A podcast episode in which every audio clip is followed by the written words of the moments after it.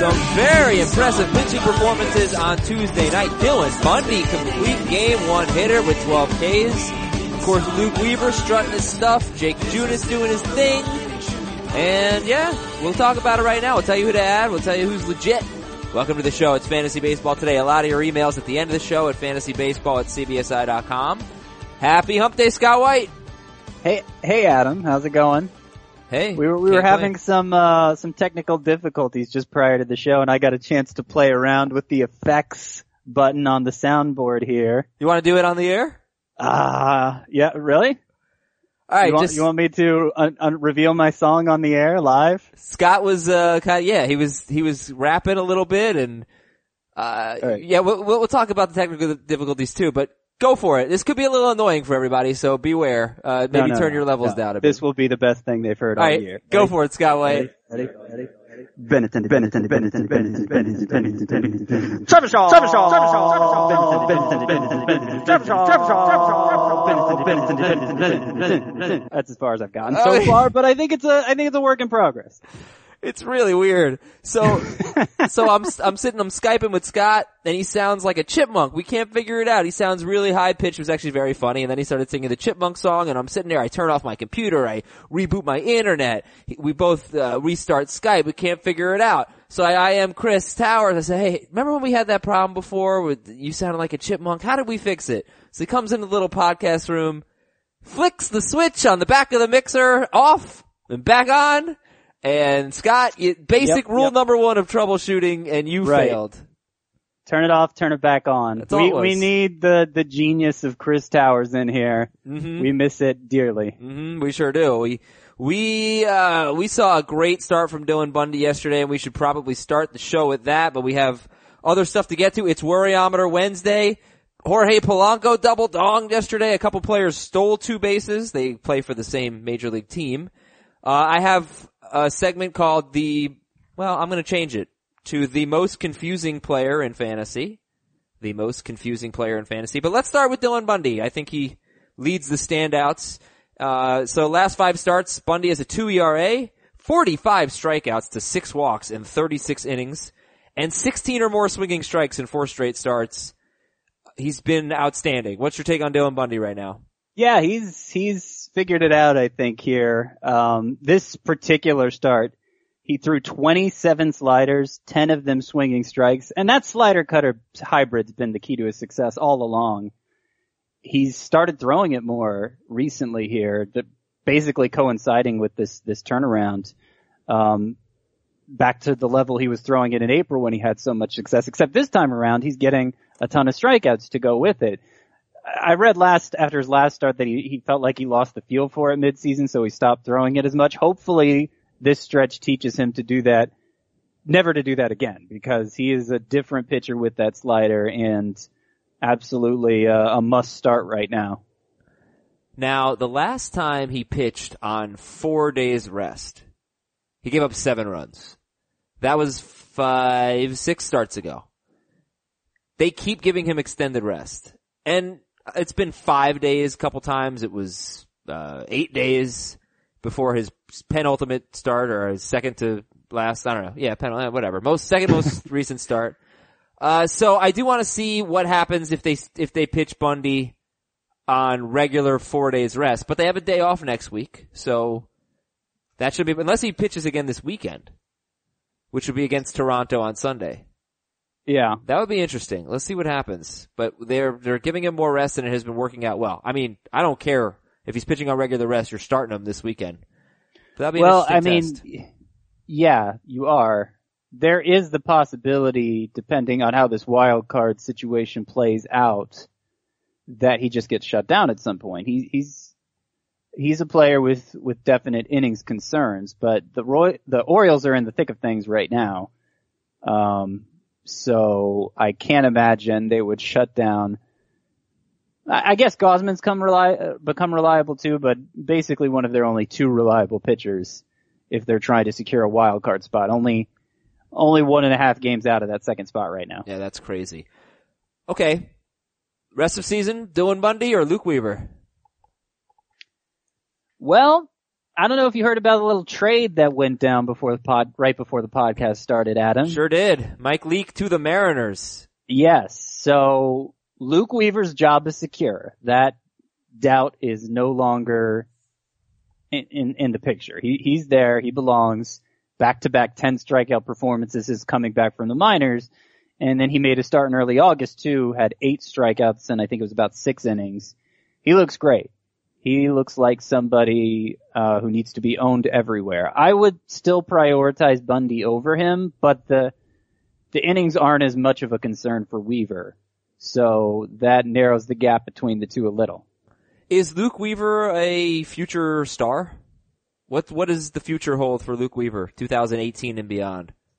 I mean, I have a hard time being that precise with my uh, projections of what a prospect could become, but I I don't think that's outside the realm of possibility at all. It, it's not it's not like he's this, um, you know, he wasn't as high profile as like a Carlos Martinez is when he got up. Certainly not like an Alex Reyes.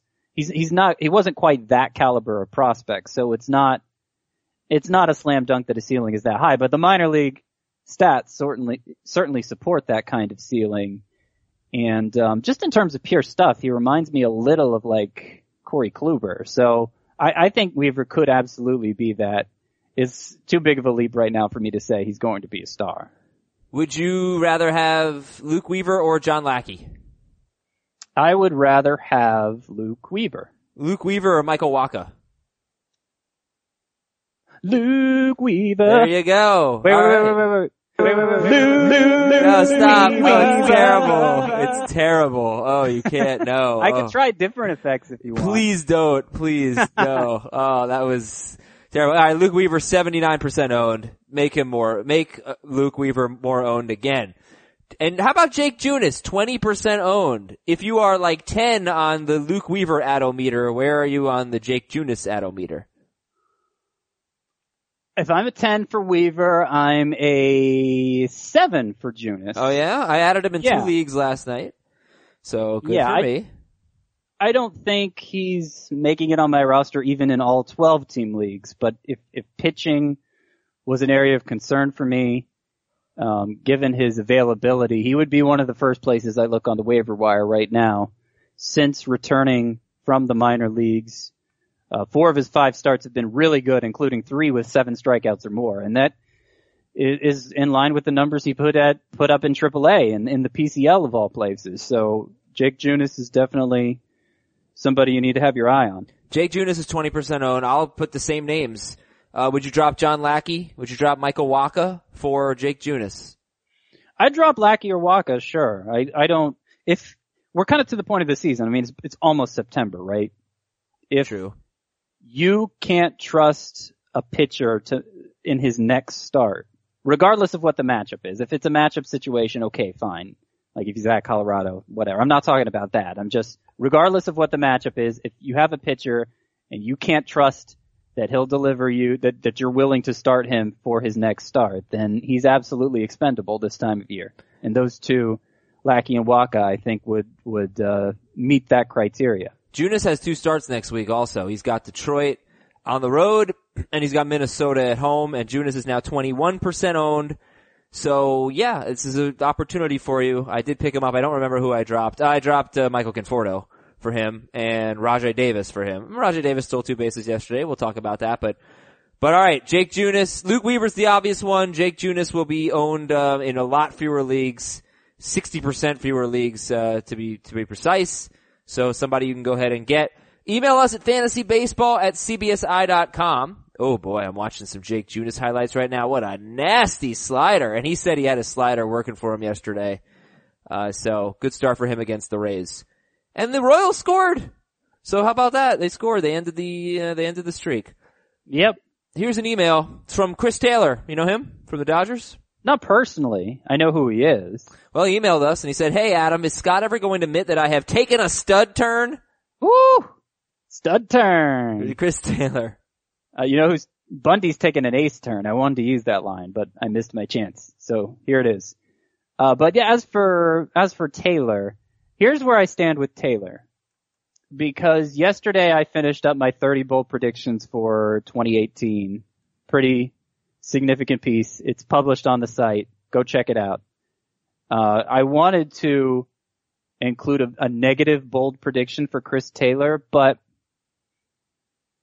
the thing about Chris Taylor is, yeah, the BABIP's been high all year, unsustainably high. That's fair, but for him to really bottom out in terms of fantasy value, get back to being not a useful mixed league option, I would also have to buy that the the the power increase we've seen from him this year is illegitimate. And between the the change he made mechanically with the leg kick this offseason, his age, you know, he's just entering the prime of his career, the kind of contact he's making, I can't say that the power is illegitimate for Chris Taylor. So, you know, let's say the BABIP regresses and he's only a 270 hitter when all is said and done. I think he still provides enough power, particularly with all that versatility, that he's, you know, an even better version of Jedd Gyorko, basically. So, is he a stud? I think that's taking it a little too far. Is he must start?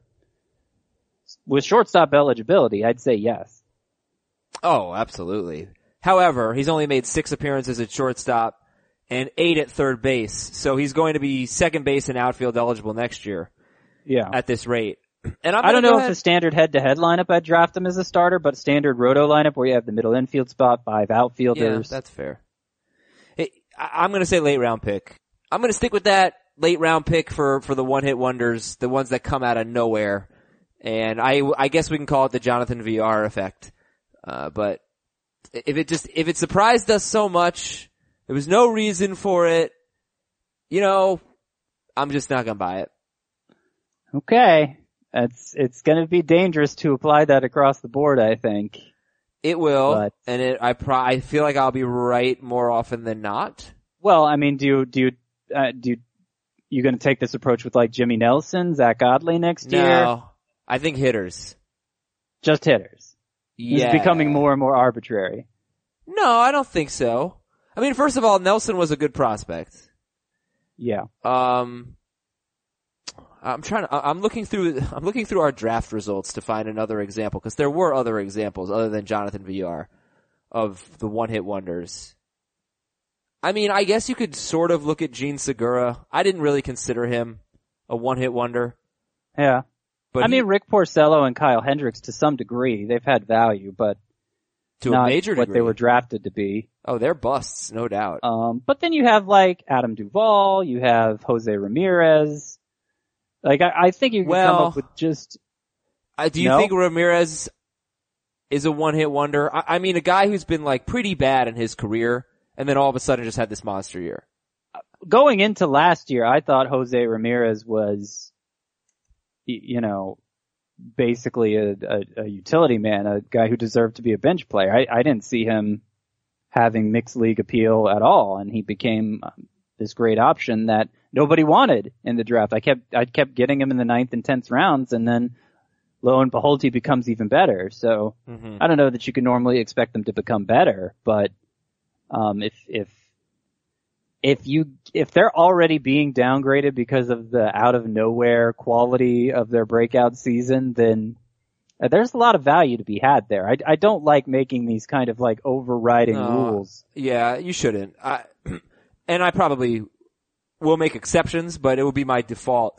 Uh, Aledmys Diaz was the other guy that I couldn't think of, but Gotcha. I guess, you know, I'm looking at Diaz. I didn't, he didn't strike out last year. 60 strikeouts in 111 games. That's something that Villar did a ton. And that, Yeah, no, I mean, Aledmys Diaz, of all the ones you named, he was the one I had the most confidence in. Yeah. And Um, and all and Chris Taylor strikes out. So all right, you know what? We'll revisit it. But I got burned by some one hit wonders this year. So uh so we'll see.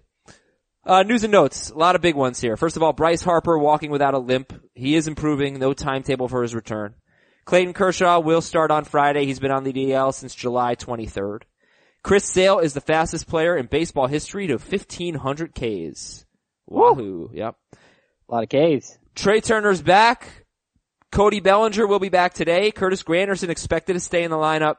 Adrian Gonzalez, see ya. Alex Wood will start Sunday. So Kershaw, Bellinger, Wood, all back, but it's not all good news. Corey Seager sat on Tuesday with a sore elbow. He's day to day. Carlos Taylor's Correa. going to get more starts at short. Probably not Ah. enough to get to 20 though. Carlos Correa expected to return from the torn thumb ligament on Friday. Giancarlo Stanton tied a major league record with 18 home runs in August, and he's got two more days to set that record. Joey Gallo returned to the Texas lineup. He homered. Delino DeShields sat, but Carlos Gomez is not good. so play play Delino DeShields. uh, Ian Desmond started in left field, but Carlos Gonzalez sat again. Desmond did steal a base, and Cargo pinch hit. Miguel Cabrera. So he's been out with the back injury. He's also facing a suspension. He apparently will have chronic back issues that are going to be an issue for the rest of his career, according to Brad Ausmus. Yeah. Dun Yeah. dun dun. It sounded like the, the quote read kind of like Brad Ausmus just kind of giving his own impression of the situation rather than passing on an actual diagnosis. So, you know, it, it, he just said basically it's something that they'll probably have to manage going forward and, and, um, you know, Miguel Cabrera is going to be, have to be careful not to develop any bad habits, trying to play through it. And I, I don't know. I don't know exactly what to make of it. I do, I do think Ausmus wouldn't have said it uh, if it hadn't been something Cabrera was dealing with all season. And in Sure. fact, yeah. I think the report said it started during the World Baseball Classic. So, you know, it's kind of an explanation for what's been going on with Miguel Cabrera all season. Um, will an off season of rest make a big difference for him? I, I think there's a good chance. I mean, Bryce Harper had neck slash back slash shoulder issues all of last year and then, you know, he comes back after an off season and he's completely different. Also 10 years younger than Cabrera, but there's no substitute for rest when you're getting over an injury. Sure. Okay, uh, now I've been getting a lot of questions about Gary Sanchez and when he, when the suspension will be announced. It, there's, it's possible he won't have his appeal heard until after the weekend. So you made the right move if you started him this week. Next week could be stickier for Gary How many Sanchez. games is it? Four? I mean, yeah. And, and if the appeal is heard, there's a good chance it's reduced to three or whatever, right? Yeah. Um, so it, it's a unique situation because you have now with, with Posey's health issues, clearly the top player at clearly the weakest position and is any waiver wire catcher with twice as many games in a week as Sanchez, let's say.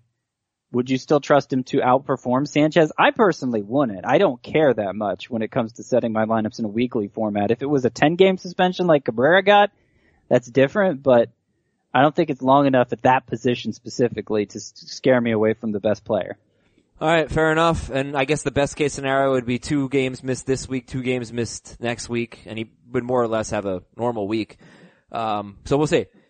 Now, uh, Tyler Flowers is not somebody you want to rely on as a waiver wire catcher because he hurt his wrist. And actually, this is pretty interesting for Kurt Suzuki, Scott, because Tyler Flowers is going to have his wrist evaluated. If he ends up out, I don't know that he'll go on the DL because September's right around the corner, but uh, if Suzuki gets regular playing time and he's performed, I'm guessing like OPS wise, Kurt Suzuki might be a top five catcher, Yeah, but he has not yeah been. probably. I know he is, of course, playing in the ballpark where the where you can trust the ball to touch the sun. But You know, the park effects don't actually show a SunTrust park to be that great of a home run park. Which is Really? interesting Yeah. because the eye test would, and just like, uh, the Teheran test. right, right, the Teheran test. Um, so I don't know how much it's helped him. I mean, just looking at the dimensions, I think it has to be better than Turner Field, but whatever. I'm not going to start arguing whether or not we should believe the park effects. But what about Suzuki? Do you believe in Suzuki? Suzuki, um, yeah, I think it's very interesting because even if you don't buy the power he's shown this year, and, and I think he's, he's equal to career high in home runs. He used to be, he used to have pretty good pop in his early days, but you know, that still topped out at like 15 when he was with the A's. Um, obviously much fewer bats this year. So even if you don't buy the big jump in home runs, he's still a very good contact hitter in terms he makes a lot of contact. So I think the floor is pretty high for him too. And if he's getting regular at bats, um, you know, I, I, I think, I think, I think at the very least he's Jonathan Lucroy. And, um, there's the chance he's better than that. That is Kurt Suzuki. Keep an eye on that as Tyler Flowers deals with a wrist injury. And finally, yeah, so Seattle did acquire Mike Leake. Value up, down, or the same? Uh, probably down a little just because he's going to the AL and uh, has to face another hitter every time through the lineup. But uh, he, he was already fading Yeah. from from mixed league perspective. This is maybe the final excuse you need to drop him there. AL only leagues is a pretty exciting pickup and one that's unexpected this time of year. Yeah, absolutely, no doubt. Uh, so Mike Leake is in the American League, and Luke Weaver stays in the rotation. And by the way, Adam Wainwright ha- is not expected to begin a throwing program for another week. So what does that mean? Who's going to jump in the Cardinals rotation? Got to be Jack Flaherty, right? Ooh, So we won't. So you said Wainwright won't begin a throwing program for another week. I'm actually going to write about Jack Flaherty later. So that's what I saw. That's what I saw on the update on our website. Yeah. Yeah, that's good to know. Um, so Flaherty's had a great year at AAA, basically as good as Weaver's, and uh, some prospect hounds think he's an even better talent than Weaver. I'm a little skeptical of that, but you know, if they're at least in the same discussion, then he's somebody who you might want to look into in mixed leagues. I don't know about the innings, if that's going to become a concern for him. Let's look at how he's doing with that. 148 and two thirds this year versus 134 last year. So there's a good chance he won't make it all the way through September. Uh, but you know, maybe by the time before Wainwright's ready to come back, he can get two or three starts in Jack Flaherty. This is actually a big deal. I wish I had, I wish this had occurred to me earlier in the podcast because Jack Flaherty is somebody that you want to pick up. Would you pick up Jake Junis or Jack Flaherty? I think I'd pick up Junis actually. Junis is a two-star pitcher next week. Yeah. Uh, but Flaherty's stats, just to point them out, that this is between double A and triple A. 218 ERA, 104 whip, 8.9 strikeouts per nine innings, but he's seen a, a velocity spike this year, has a couple, has a couple good secondary pitches and uh, throw strikes. So he's, he's, uh, he looks like he could be pretty good. All right, bravo, Jack Flaherty. And bravo for you, the smart people out there who have gotten yourselves a Harry's razor.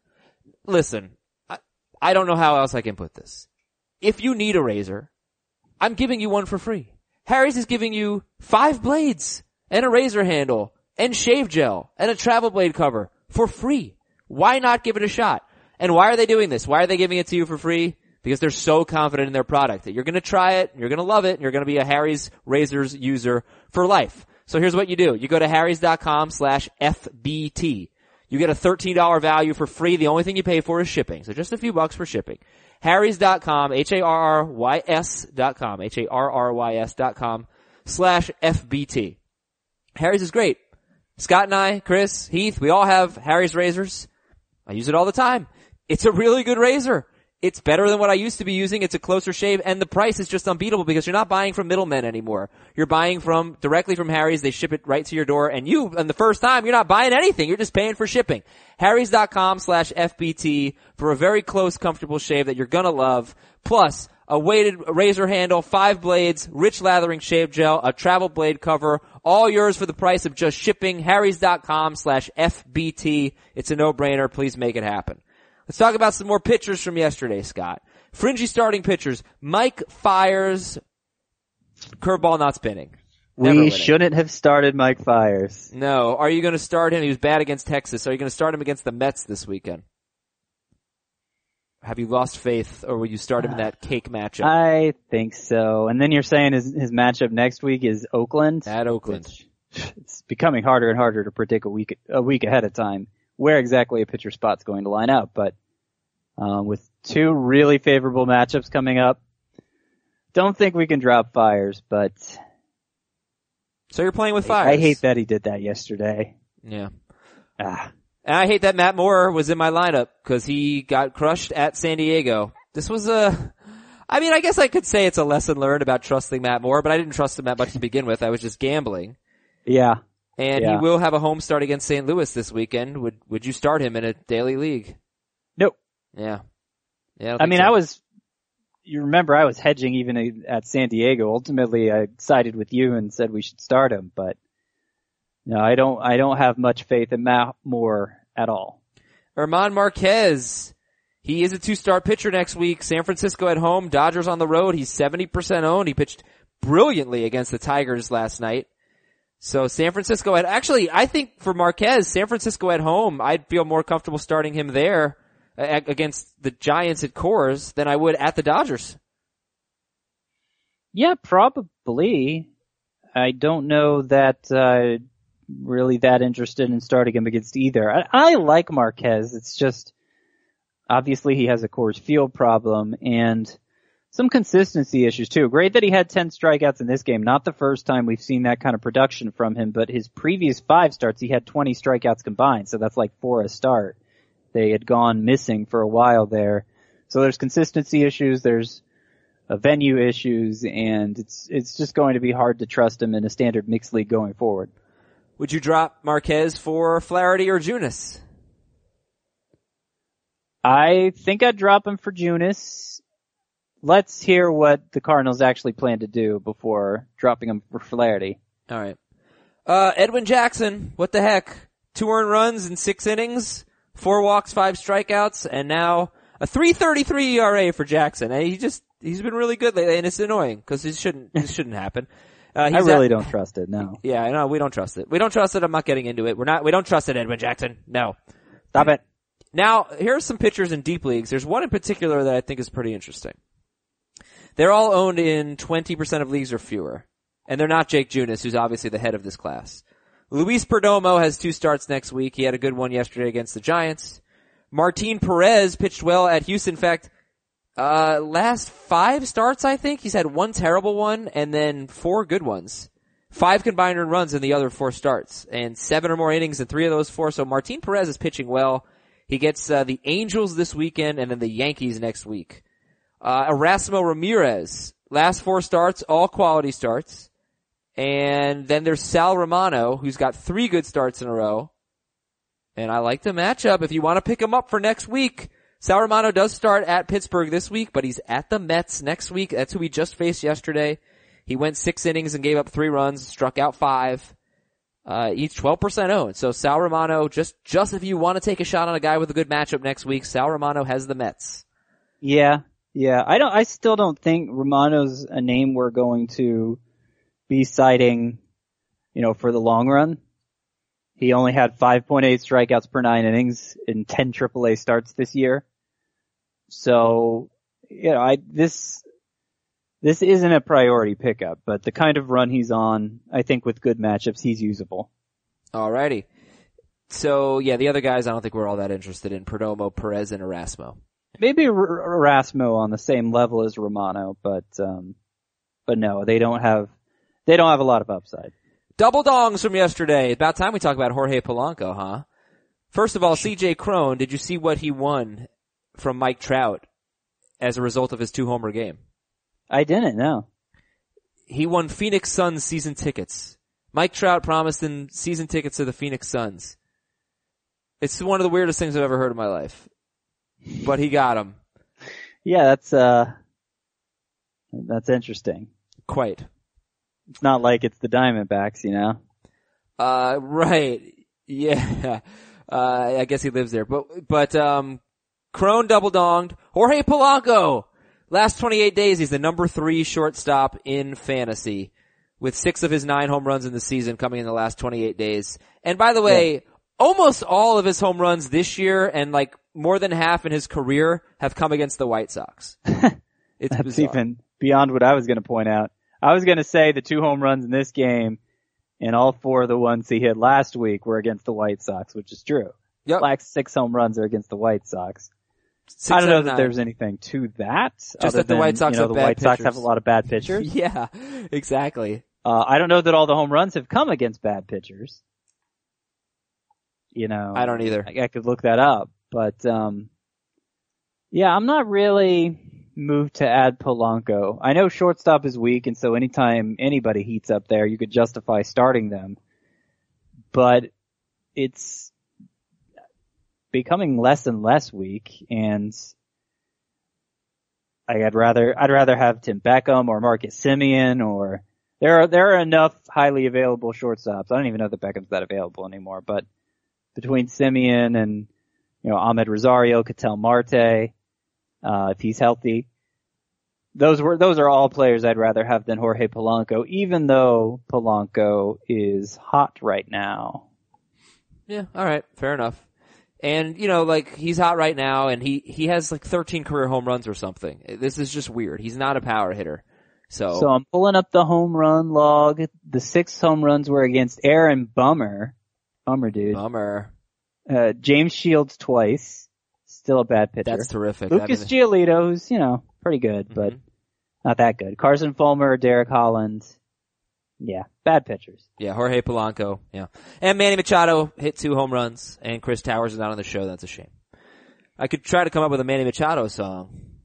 Uh, Oh, I got one Chris. for you. No, no, no! Don't do it! Don't do it! It's terrible. Please don't. Please don't. Uh, doubles. Manny Machado. Oh. Sorry, folks.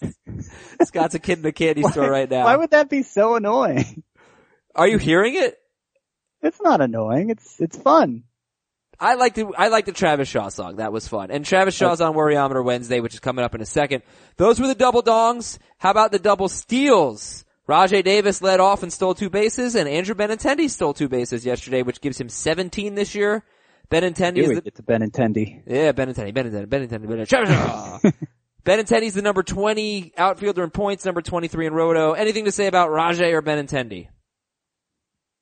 Not really. I mean, Davis is obviously a short-term fill-in for Jackie Bradley, so he's he's he's not somebody, you know, unless you're looking up to make a lot of you're looking to make up a lot of steals in a short period of time. He's not somebody you need to pay attention to. I hope this becomes the norm for Benintendi, because since there is some question about how how big of a home run hitter he'll be, uh, it would uh, steals would go a long way toward making him a legitimately high-end fantasy outfielder. Yeah.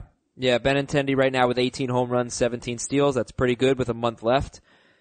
So, I don't know. I mean, like a 22-22 guy is probably not that exciting, but it's good. And, uh, there's obviously room for growth. He's, you know, second, second year in the league. He's very, very young. I'll be pretty excited about Benintendi next year. And now it's time for the most confusing player in fantasy. Yasiel Puig. Like, is he, is he worth owning in 93% of leagues, starting in 78% of leagues? He's the number 33 outfielder in points leagues, number 38 in roto. That's it, huh? With 24 home runs and 12 steals. Yeah. He's got an 830 OPS, Yasiel Puig. He plays on one of the best teams in baseball and he's scored only 62 runs and driven in only 60. He's played, on- he's on the, the best team in baseball.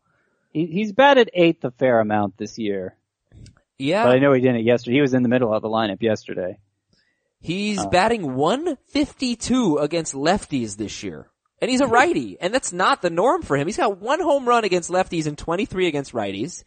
Yasiel Hmm. Puig is the most confusing player in fantasy. I just threw my pen down in disgust. I was like pissed.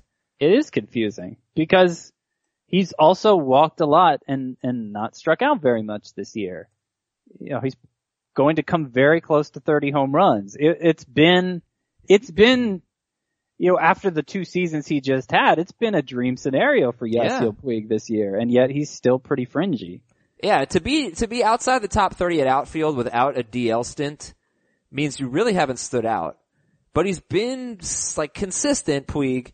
And then here's the thing, like you, you want to talk about, is he a power hitter? Well, if he hits close to 30 home runs, it looks like he is, but he's got 16 doubles and only two triples. So Yeah, that hasn't helped. 16 doubles league. is very, But you very know- low. You know what I think the biggest thing is, is, uh, what I was saying about where he's batted this year. I, I think sometimes we can make too much of it, but when you're hitting eighth consistently and he's hit eighth 56 times this year, it does things like this. He's on pace to play 154 games, so basically every day, and yet he's on pace for only 508 at bats. And, you know, he's, he's walked above an above average amount, but not so much that he should end up with barely over 500 at bats playing every day. So, um, he's, he's, he's kind of gotten burned by the depth of the Dodgers lineup when normally you think of that as a good thing. Now, you said he hit in the middle of the order, Yasiel Puig, so I just want to take a look, because Bellinger will be back today. That's obviously a middle of the order bat. but I feel like he hasn't been batting eighth in a while. And couple weeks. couple weeks. Couple weeks. He's batted mostly six. Okay. Is it? What am I? He's batting. Am I looking at the wrong year? What the hell's going on? Yeah, I'm looking at the 2013 Dodgers. So he's batted mostly six. So when he bats six, Yasiel Puig in 13 games has scored nine runs Yeah. and driven in six. So better numbers, especially with a run score. Yeah. Hopeful or help, hopeful or hopeless. Hopeful or hopeless rest of season. These guys are all owned in 73% of leagues or more. Hanley Ramirez, hopeful or hopeless. Manny Ramirez. Oh, this is this is fun. Hanley Ramirez. yes, Hanley Ramirez. Hopeless. He's hopeless. Not the first time I've said that in, in his career and he has proven me wrong before, but I, I don't know that I'm ever going to go into a season believing in Hanley Ramirez again. No, I don't no, care no, if he re- wins AL MVP This next is rest year. of season. think- Rest of season. oh, we're just doing rest of season. Yeah, last month. Hopeful or ho- hopeless. that's not the game we were playing yesterday. No, we right? were not. We changed it. Well, I still think he's hopeless just because there's so much depth at first base. Eric Thames, 86% owned. Both Hanley and Thames homered yesterday. Thames hasn't done anything since April. I gotta go with hopeless. Yeah, he has a 749 OPS and a 209 batting average since May 1st. And he sits against lefties. Eric Thames is hopeless. Kyle Schwarber. Not bad Hopeless. the last couple weeks, but not great. Kyle Schwarber, Hopeless. 80% owned. Hopeless, hopeless. Hopeless? Alright. No hope. And for some reason, Ryan Healy is 73% owned. Hopeful or hope- hopeless? Ooh, he's hesitating. Well, I mean, the ceilings, the expectations are much lower for Healy to begin with, right? yeah, but the ownership isn't that much lower. 73%? Right. I, I mean, just understanding what Healy is, I would say hopeful. Um, y- you know, he, he's going to be a player who helps you in home runs and probably not much of anything else. All so, Okay, when phrased that way, makes sense. Worryometer Wednesday. Here are some, some studs. How worried are you about Marwin Gonzalez? Zero to ten. I am.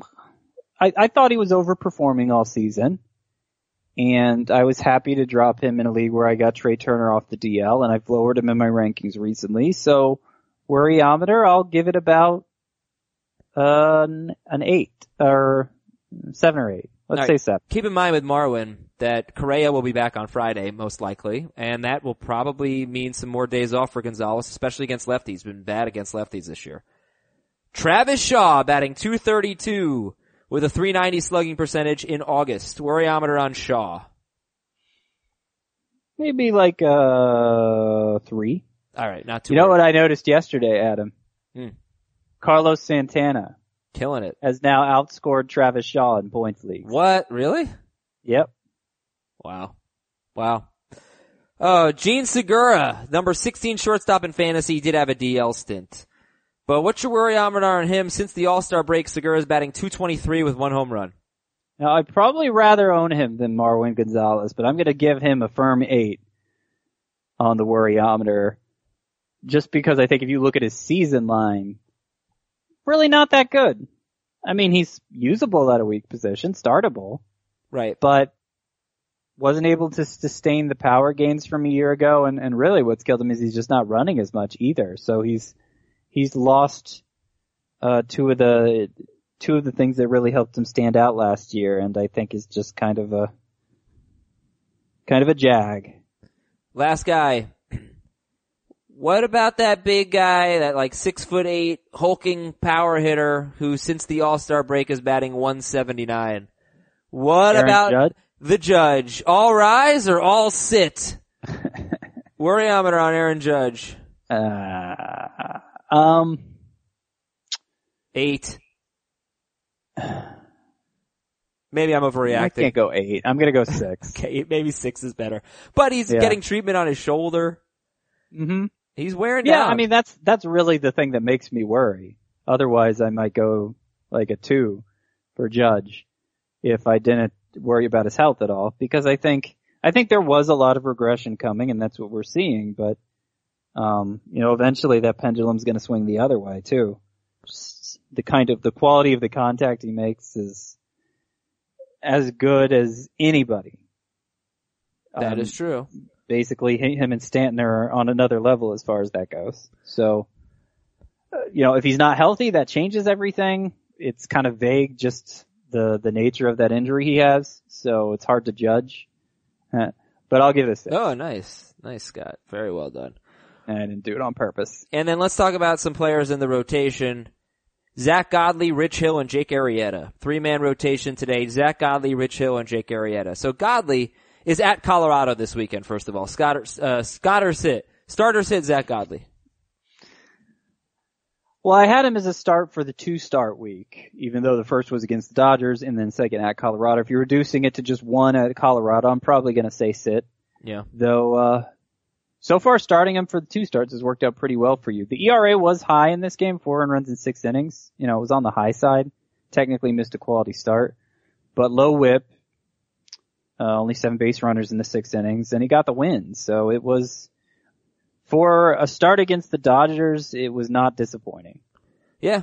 Certainly not. And he's faced the Dodgers a few times recently and Godley's given up 12 home runs this year and six of them have come in August. Four of those have come against the Dodgers. So Well, Scott's, two of them came yesterday. yeah, two came yesterday. Scott still loves Zack Godley. They are BFF.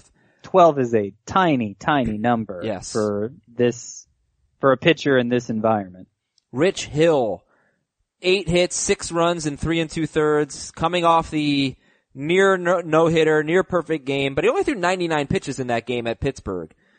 Uh, is this just a blip in, blip in the radar, just a weird bad start for Rich Hill? Yeah. I think he took a liner off his hip in the first inning also, right? Uh, I don't know. Not that he was pitching well before then, but it couldn't have helped. Yeah, he went from Um, king of the hill to a hill of beans. Ah. Right? Pretty good. Yeah, I know. I'm working on it. How long did it take you to think of that one? Just now. Why do you guys Really? think it takes me so long to think of these things? it would take me a long time. to Uh. I, I, I, uh, I reduce you to my level, I guess. Uh, yeah. Um, yeah. No, don't don't ever do that. Jake Arrieta. Look, Jake Arrieta all of a sudden is the number 14 starting pitcher in points and number 13 in roto for the season. He has a 336 ERA, a 118 whip, and about a strikeout per inning. And he had a great start, scoreless start yesterday, and apparently he wasn't even at his best. He only had three swinging strikes against Pittsburgh. Like, the swinging strike rate has been really bad for Jake Arrieta. Yet, he's been pitching great. He's got a sub 2 ERA in his last 11 starts.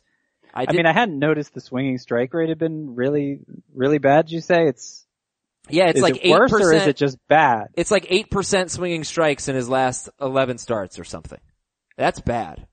I mean, the 10, the 10 starts is where he's really turned things around. 185 ERA, 0.98 whip, eight strikeouts per nine innings, which eight per nine isn't bad. It's less than you expect from an ace, less than we used to expect from Arrieta. But I think this, he's, he's lost something in terms of stuff this year. And what I think we're seeing, we've seen over the last two months is him, um, accepting that the stuff is worse and adapting to what he has, becoming more, putting more of an emphasis on, on being a ground ball generator rather than a bat misser. His first three months, he had a ground ball rate of 48.7%. Last two months, when he's had all the success, 43.9.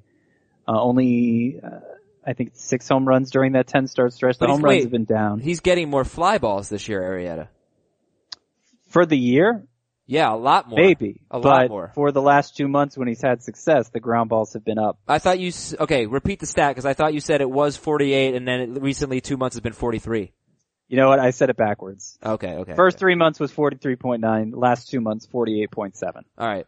That's interesting. Cause yeah, season long, the fly balls have been like up. I don't know if I'd say significantly, but somewhere between a little and significantly. Uh, they've I been mean, up when, for. When he was at his best, when he was putting up a 177 ERA, and really it started the year before that, uh, he was great at all three of the FIP measurements, home runs included. It did, didn't get as much attention because home runs never get as much attention as strikeouts and walks, but that was a part of his skill set that kind of got away from him as the stuff got worse, and it seems like he's made it a priority. Top 15 pitcher next year, Jake Arrieta? Top 20. I won't say top 15, but top 20. Alrighty. So let's look at today's matchups. I can tell you right now, I, I am sitting Justin Verlander at Coors Field. I did read though that the, I don't know what the stat line was, but last time he went to Coors Field, it was a while ago. He threw a complete game. But we'll get to that. Uh, the Braves and Phillies are already underway. And, uh, Freddie Freeman. First of two. Freddie Freeman has a double. Yeah, we have two double headers today. So we'll skip, um, we'll skip the one o'clock game. And I don't know. I doubt many people will hear this before two, but Cardinals Brewers start Carlos Martinez and Chase Anderson. Yes. Ariel Miranda, Ubaldo Jimenez. No. Verlander at Chad Bettis. I'll start Verlander at Colorado. Julio Teheran at Mark Leiter. I'm oh, hmm. Mm, I'd rather not do either. I'd actually be more likely to start Leiter, I think. You might get, you might get a stripped down version of the lineups. You know that happens with double headers. Like Freeman's That's playing true. today. He maybe he won't play in the second game. So Maybe keep not. that in mind. If Freeman's not in there, I think light him up, as Scott would say. Light him up. There you go. There's no effect for that. I don't think. It was just good. That was Light him up. you have your own Batman effect. I love that scene. I freaking love that scene when he says that and then he lights it up. Oh my gosh, love it! Standing ovation. Uh, Marlins. thing um, is, it was the worst of the three movies, and it's still, my favorite one. Still love it. Oh, it's your favorite. I That agree it's the worst, but it is my favorite because I enjoy it the most. It's the most fun. I think.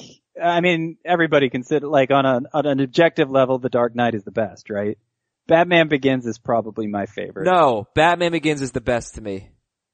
Uh, Oh, you think I, it, you you actually think it's the best? I do because I think the Dark Knight it does it tries too hard to cram in Two Face and ends up being about 45 minutes too long and it just feels very forced and it doesn't really go anywhere. Takes away it Uh, takes away from the know. plot, I think. It's really good. It's great. It's great. But I'm I'm nitpicking here. In order Yeah. of like best made, to me I go dark I go one, two, three. In order of preference, what I would watch, I would go three, one, two. You least like I feel like The Dark Knight has gotten better to me with every viewing. I love Like, them all. I love them all. Every But- time they're on, I watch them. But Batman Begins, what I love about Batman Begins is it just, it, it gets me emotionally invested in the character of Bruce Wayne in a way I'd never been before. And you kind of lose that some in the second and third movies because there's, there's more emphasis on the, on the villains. So, hmm but I don't know. It, it still carries over enough from the first movie that, uh, Dark Knight's probably the best. But I like Batman Begins an awful lot. Sid Adam Conley starts Stephen Strasburg. Ryan Merritt, Jordan Montgomery today. Neither. Blue Jays, Red Sox, Porcello and Happ. I will, I'll, uh, I'll start Porcello. Cashner and Keuchel in Tampa. Keuchel. Ooh, that game's on ESPN. That's gonna be a bad one to be on ESPN. They're gonna be like 30 people there. Oof. Oh, Rafael Montero at Homer Bailey. Um, No. neither. Yeah. Pirates at Cubs, Nova Quintana. Definitely Quintana and not Nova. Derek Holland, Jose Berrios. I'll ride Berrios for this matchup. Odorizzi and Vargas. Uh, No thanks. I'm gonna pass. mm, neither are terrible. Like neither are avoid at all costs, but I'm I'm not moved to start either if I can help it. Are they both below Verlander? Odorizzi Yeah. and Vargas. Yep. Okay. Yeah. Ty Blach, Travis Wood. Nope. Hyunjin Ryu, Robbie Ray. I could do both. I'm a little hesitant with Ryu, but I think I'd do it. Kendall Graveman at Parker Bridwell. This is probably the most interesting one. It is. It is. Uh, you know, I might, I might actually start both. I'm feeling pretty good about it. Cool. Uh, Kendall Graveman at Parker Bridwell, A's at Angels. And Scott, let's read some emails to finish off the show. And here we go. We have a bunch of them, so let's see if we can go kind of quickly here. From Okay. Tim, Tim in Chicago. Hey, Walter, Donnie, and the dude. Big Lebowski. Yeah, overrated. 12 team keeper head to head categories league. I can only keep two players that I had before the trade deadline. So I have Trey, Tum- Trea Turner coming off the DL. Who should I drop? Whit Merrifield, who I can keep. Domingo Santana, I can keep. Trey Mancini, I can keep. Elvis Andrus, yes, I can keep him. Eugenio Suarez cannot keep him. So you Well- drop Whit, Domingo, Trey, Elvis, or Eugenio.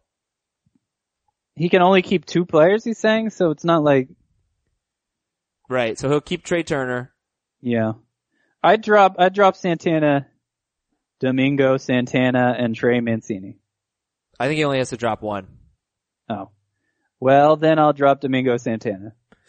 Okay, this one is from No Name.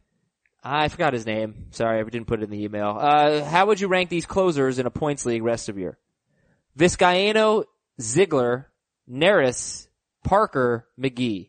Man, it's a shame we don't keep rest of season rankings for points and roto leagues both. Um, I will rank them, and hopefully I don't uh, contradict myself. But Vizcaino, Parker, Ziegler, Neris, McGee.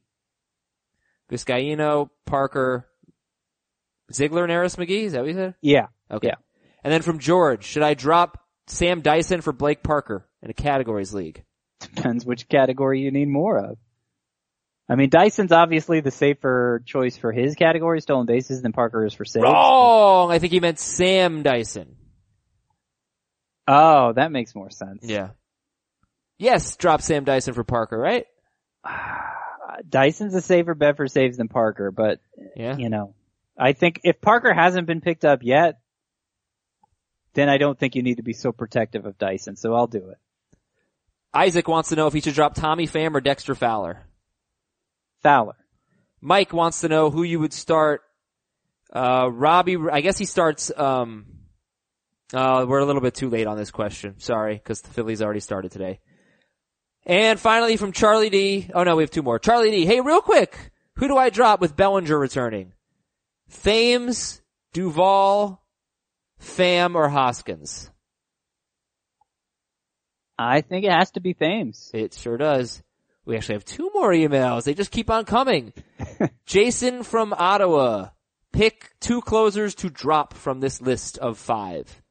Brad Hand, Brad Ziegler, Zach Britton, Jake McGee, Blake Parker. McGee and Oh, I guess Ziegler. Part of me wants to say Britton, I know, I know it does. but I'm gonna say Ziegler. McGee and Ziegler. This is Brendan from Toronto. What do the Diamondbacks do with Archie Bradley next year? He also says, dear Terry, AJ, and John. They feel like managers. Terry, Francona, AJ Hinch, and John. Gibbons? Okay. Oh, so the the the, the division leaders in the AL, they're managers. Uh, I don't think John, oh, John Farrell. There you go. Yeah. Right, right, right. Yeah, sorry. That's who I that's who I thought you said actually. I Even said though Gibbons. it's not what you said. Yeah. What happens with Archie Bradley next year? It's a great question. I think he should be their closer. uh, I I think that would make a lot of sense. I mean, Fernando Rodney can't keep doing it forever. And uh, we know Bradley can be a dominant reliever. He's prov- proven it this year. I don't think they've abandoned the idea of him starting, and you know maybe they shun it. He it wasn't too long ago he was the top pitching prospect in baseball, and now that he's showing some signs of success in the majors, look, it worked for Danny Duffy, and he's been more valuable in that starting role than as good as he was as a reliever. That you know starters a quality starter is more valuable. So I would guess they try him in the rotation next year, next spring. Um, but it's it's going to be a, ro- a crowded rotation, so it wouldn't surprise me if he winds up back in the bullpen. I don't think it'll be to close though. So, was I, oh, it is so obvious to me. Write this down. Uh, August 30th, 12.54 p.m. Eastern. It is so obvious to me that the Diamondbacks are going to lose their wild card game on a Fernando Rodney blown save. It's just, it's just so obvious to me. It's gonna happen. You don't think it'll happen on a Greg Holland blown save? Did I say the Rockies? No, you said Diamondbacks. Oh. I was just saying. No, Greg I Holland's don't. The one blowing all the saves these days. I don't, because they have the guts at least to, to remove him if they want. They won't remove Fernando Rodney, and he hasn't deserved it. You know, he's he's been fine, but it's it's going to happen. I think Greg Holland will be fine by then for what it's worth. Yeah. Um, but okay, I mean that would be poetic in a way for all the all the Rodney doubters out there. But for the most part, he's been pretty reliable this season. So we'll see. I trust. I trust their closer in a wild card game more than I trust the Twins closer in a wild card game. Isn't it I amazing can't how believe it. Yeah. So many of the teams in the wild card mix in the AL were sellers at the trade deadline? hmm So despite their best efforts, they're competing. Wouldn't it be Angels poetic? traded away reliever. The- wouldn't it, wouldn't it be poetic if the Yankees play the Twins in the wild card game and Jaime Garcia beats the Twins to clinch it? Since they that- traded him to the Yankees. That'd be a wild scenario if the Yankees have to turn to Jaime Garcia in the wild bad. card game. Something's gone It really would wrong. be bad. All right, that's it for me and Scott. We'll talk to you tomorrow, everybody. Thanks a lot for listening. There will not be a show on Monday, by the way, for Labor Day, but we'll be here Thursday and Friday, so see you then.